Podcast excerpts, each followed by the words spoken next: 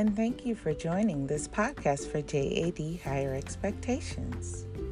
My name is Joy McMillan, and I'm the Senior Consultant for J.A.D. Higher Expectations. I have 31 years in the field of nursing, and I hold a Bachelor of Science in Nursing with a certification in infection control. Now let's get straight to learning. The topic for the day is preventing infections in healthcare facilities.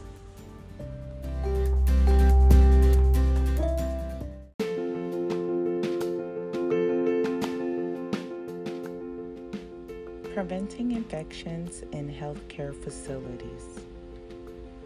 Brought to you by J.A.D. Higher Expectations.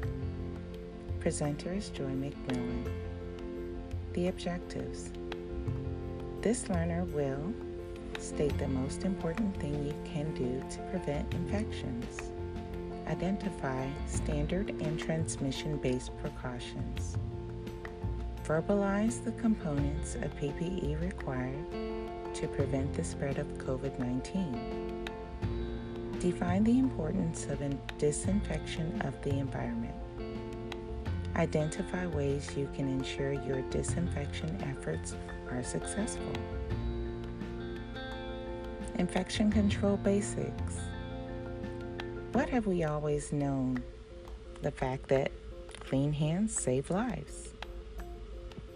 The fact is that hand hygiene compliance has always been an area healthcare workers have shown non-compliance. This is not new. However, as we can see, it's far more deadly than ever. Hand hygiene should be performed before and after client contact, immediately after touching blood and bodily fluids, non-intact skin, mucous membranes, or contaminated items, even when gloves are worn during that contact, immediately after removing gloves, when moving from a contaminated body site to a clean body site during client care, after touching objects and medical equipment in the immediate client care vicinity, before eating, after using the restroom, and after coughing or sneezing into a tissue as part of respiratory hygiene.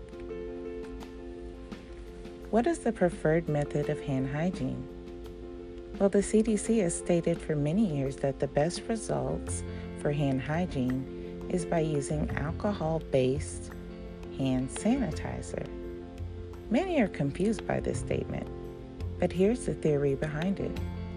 Hand hygiene with hand sanitizer takes approximately 15 seconds, and it is readily available. Hand washing, however, takes at least 20 seconds for the wash alone. And how often is it being done for the allotted amount of time? Think about all the opportunities for hand hygiene and how convenient hand washing is compared to hand sanitizer. Now think on what are some of the barriers you face. Hand washing is still a necessity though. Washing your hands should be done when it is appropriate, when your hands are visibly soiled, when sanitizer has left your hands feeling sticky, before eating and after using the restroom, and at the end of your shift. Hand washing technique. The time listed to do hand washing correctly is a process that takes time. From beginning to end, it could take between 40 to 60 seconds. That's with everything in between, you making sure that you wash your hands for 20 seconds. Therefore, hand sanitizer is a much more reasonable option.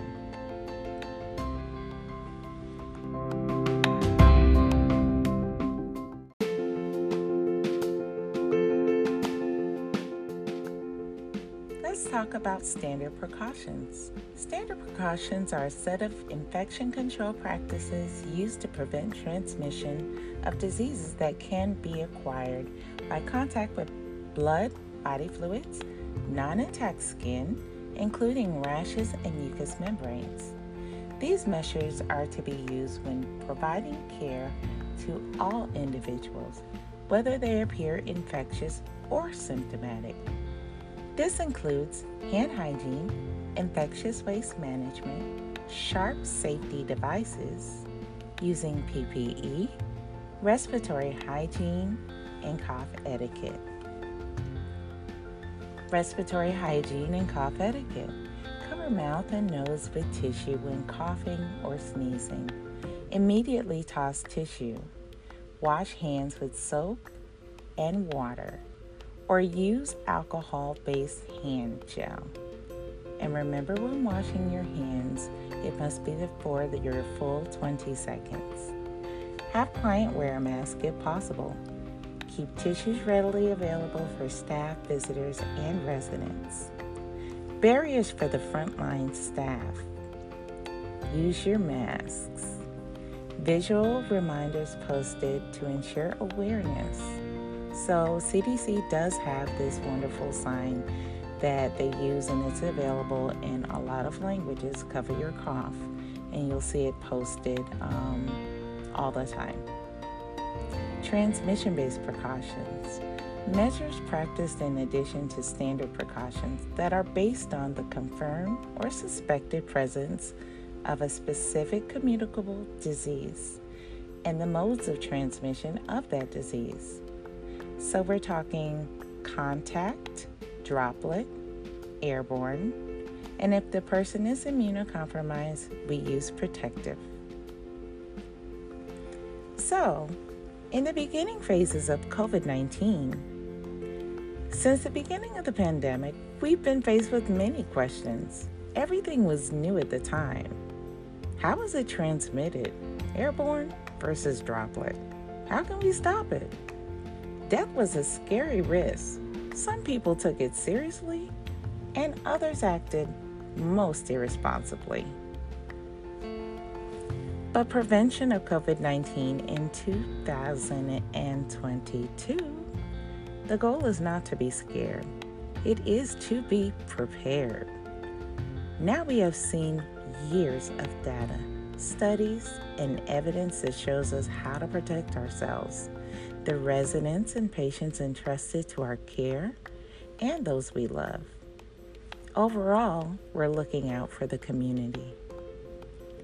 Let's talk about how this can be done and done successfully. Let's talk about the potential for zero positive, COVID positive residents and patients. How can we get there? Well, COVID-19 precautions and long-term care, we want to make sure that we have a contact droplet approach using an N95 fit-tested respirator. Social distancing is key. Dedicated patient and resident equipment, hand hygiene, source control masking for all individuals in the building, including the residents and the patients. Staff, residents, patients, and visitor education. Environmental cleaning and disinfecting, and vaccines.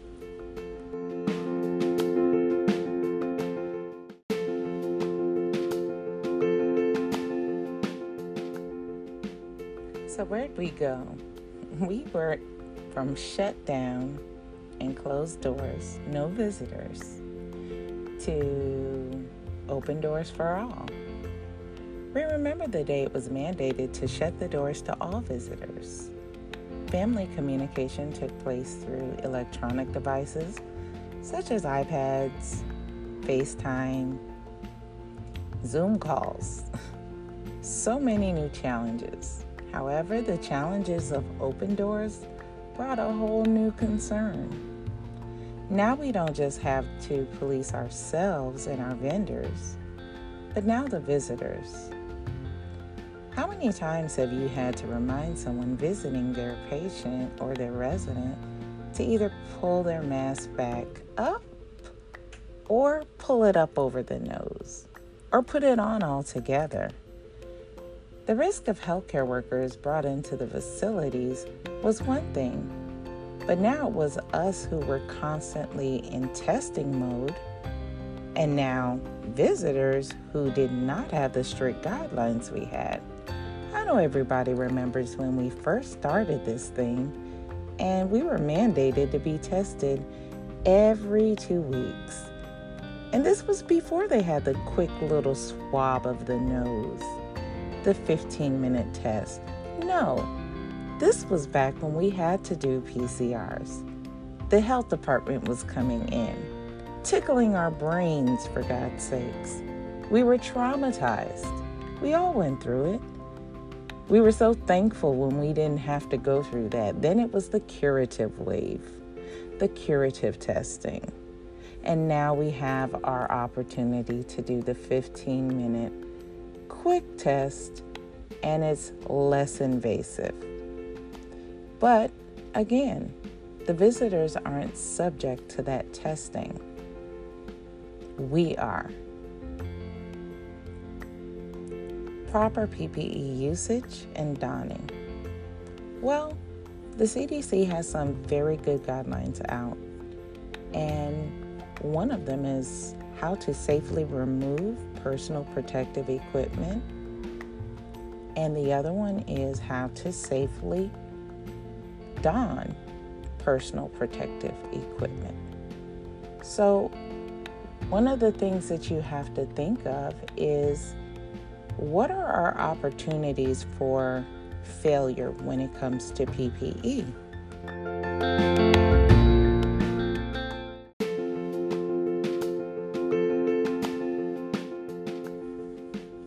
So now we're going to discuss the donning and doffing of your PPE for COVID-19 utilizing the CDC guidelines.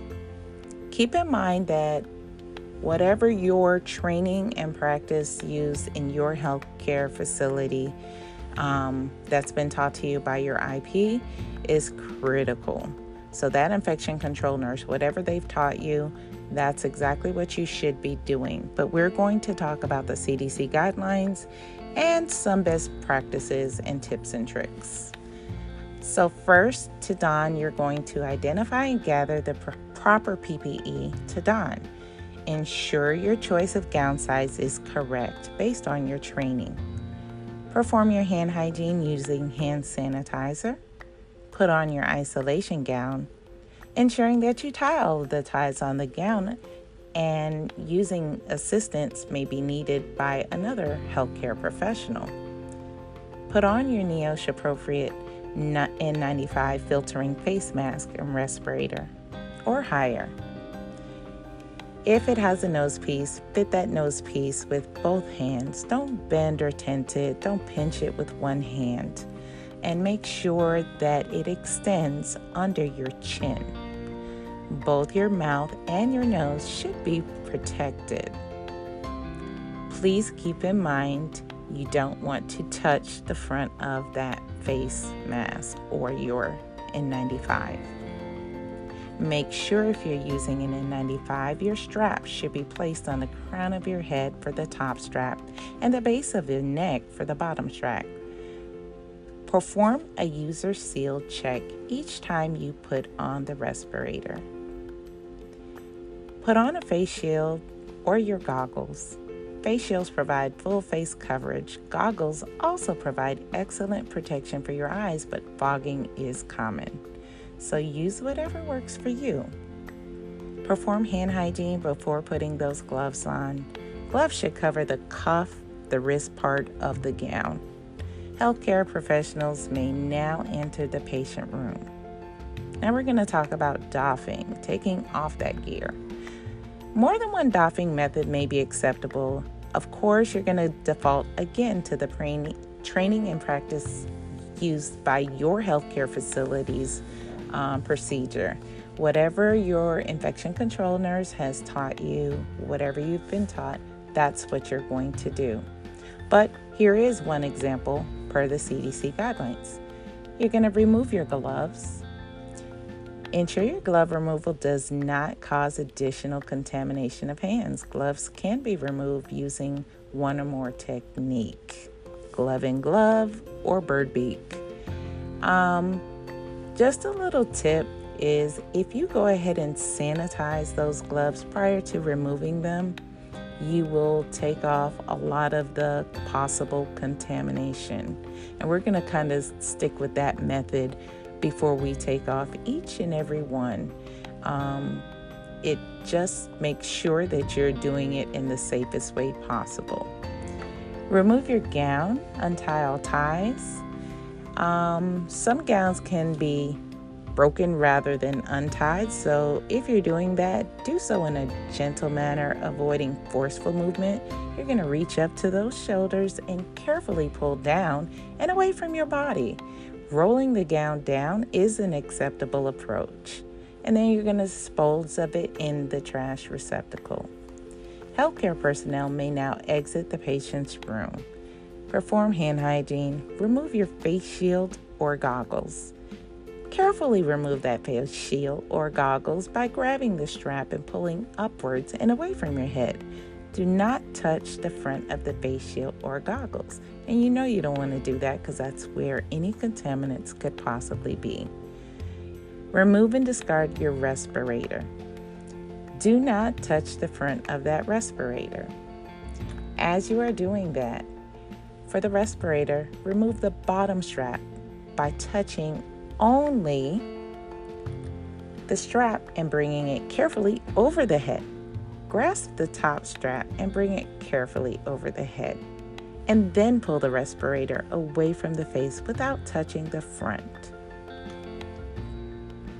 Perform hand hygiene after removing the respirator and before putting it on again if you happen to be reusing them. Keep in mind, if you decontaminate your hands and each time you remove each and every piece, it is the safest practice. So that's the tips and trips on the CDC guidelines for PPE donning and doffing.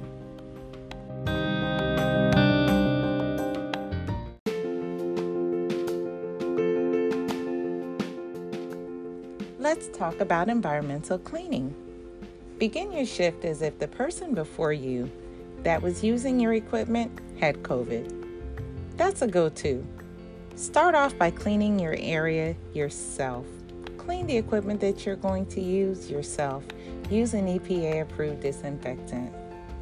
Clean each item that you take in and out of the patient room with an EPA-approved disinfectant. The most important part is to wait the appropriate time and use enough product for the item to stay wet for the entire time required for disinfection. You should know exactly what that time is. Cleaning COVID-positive patients' high-touch surfaces should be done with environmental services and nursing working together. If you think about it, who spends the most time in the room? Right now, you know that's nursing. Environmental services is going to come along and they're going to save that room for the last room of the day. They're doing all isolation rooms in that manner, and that's exactly what you want. But as nurses, we want to make sure that that room is as clean as possible all the time. So work together and make sure that you're doing that. And communicate any deviations from proper sanitization of equipment to your supervisor or your infection control nurse. COVID-19 vaccines. When the vaccines were released, everyone had concerns, and many still do. Our job as healthcare professionals is to take a look at the data and use that to effectively communicate with the residents, patients, families, and the community about what the data is showing. After the first wave came and left, the vaccines were introduced, and they were studied along the way. Right now, we've got years of studies. What we do know that is people get sick with COVID-19 when they have been vaccinated and boosted. However, it has not become a death sentence for the most vulnerable population in the elderly and those with serious comorbidities. So vaccination The series of vaccination plus boosting is recommended. Don't take it for granted. You should still apply your normal measures in a responsible way, such as masking and staying away from indoor crowds and performing hand hygiene. There is something called long COVID, and trust me, this is not a journey that targets just the elderly. It hits the young and the old in the same debilitating way. Some of them take months and years to recover. Some of the takeaway points for today. You've been educated on COVID-19 for years now. Your greatest protection against COVID-19 is you, the decisions that you make, how compliant with you with prevention measures, not just at work, but in your community. Your dedication to do what's right in the community and to work to ensure the safety and well-being of the residents and the patients entrusted in your care, your families, your community, and yourself. Thank you so much.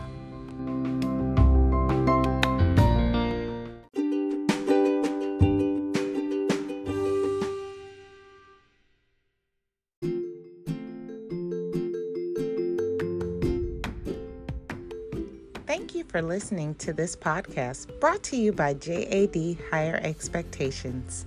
If you find this information beneficial or know anyone who would gain value in it, please share, like, and subscribe to the channel. For continuing education units, please go to the webpage that you will find in the bottom of the description. In the menu on the right side of the page, select Contact Page and enter your information. In the subject, write the title of the course, and in the message, write your license number and state, and any questions you may have, then hit submit. Your certificate of completion will be emailed to you within 1 business day, and CE credit will be entered into CE Broker. Thank you, and I look forward to providing you with education in the future.